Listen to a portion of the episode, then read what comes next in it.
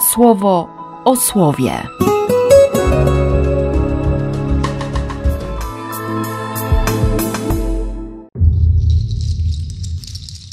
13 sierpnia, sobota.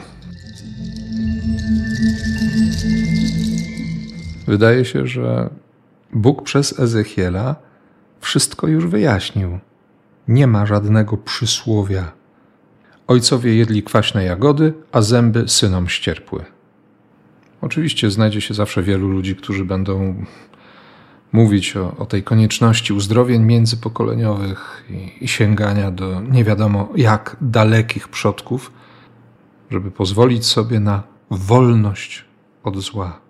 Ale Pan Bóg to jakoś tak konkretnie i jasno powiedział. Kiedy wczoraj siedziałem nad tym słowem, to, e, to pomyślałem sobie, że, że to czytanie, ten osiemnasty rozdział, jest jak maczeta, która tnie w gąszczu, w dżungli te te kłącza, te pnącza rozmaite ze sobą splątane, one wszystkie wyrosły w tej tradycji, w tej pobożności ludowej.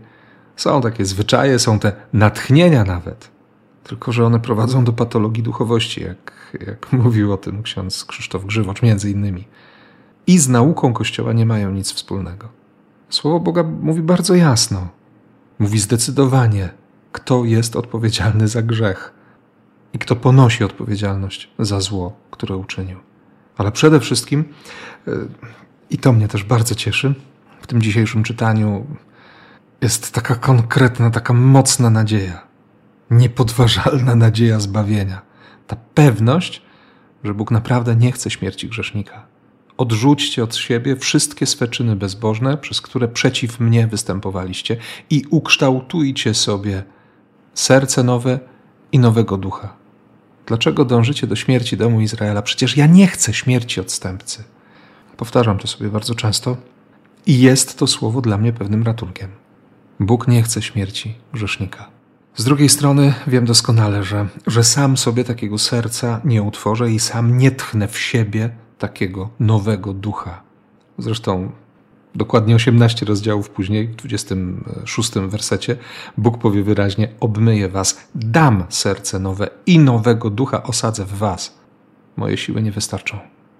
Za każdym razem, kiedy czytam Ezechiela, mam takie wrażenie, że Bóg e, potrzebował chwili do namysłu, zreflektował się, przypomniał sobie o naszej ograniczoności i dlatego już nie daje nakazu, ale daje obietnicę. On wie, że potrafię błądzić, że potrafimy błądzić, że, że mamy w sobie taką nieumiejętność autentycznego nawrócenia, tej teszuwy chociażby, nie? Czyli, czyli takiej zmiany myślenia po grzechu, która nie pozwoli na recydywę.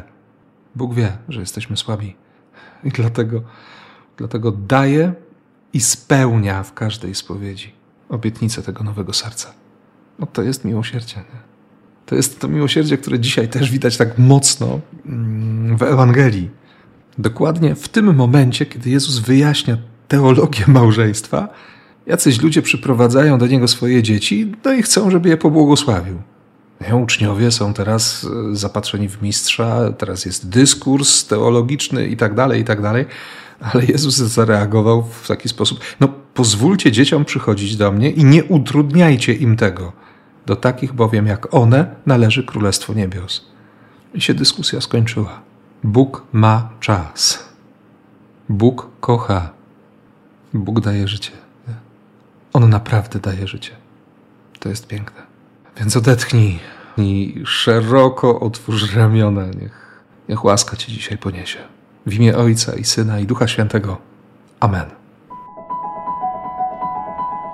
Słowo o słowie. Thank you.